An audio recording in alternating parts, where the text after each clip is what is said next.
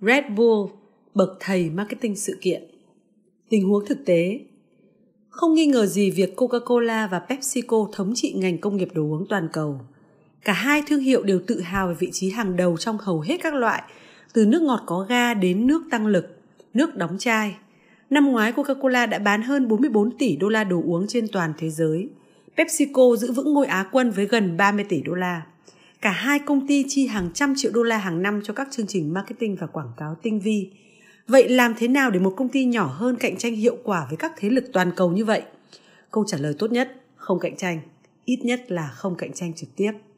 Thay vào đó, nó sử dụng một phương pháp marketing độc đáo và khuấy đảo các thị trường mà hai ông lớn kia không quan tâm.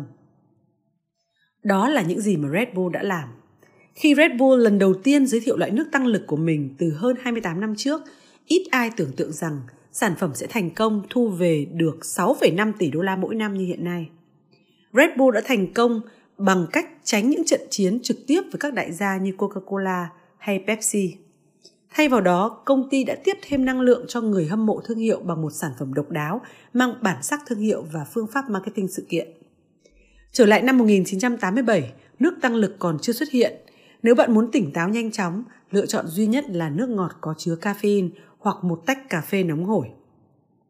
Nhưng Red Bull đã tạo ra một loại đồ uống có chứa lượng caffeine khổng lồ cùng với các thành phần ít được biết đến như taurine và glucuronolactonol.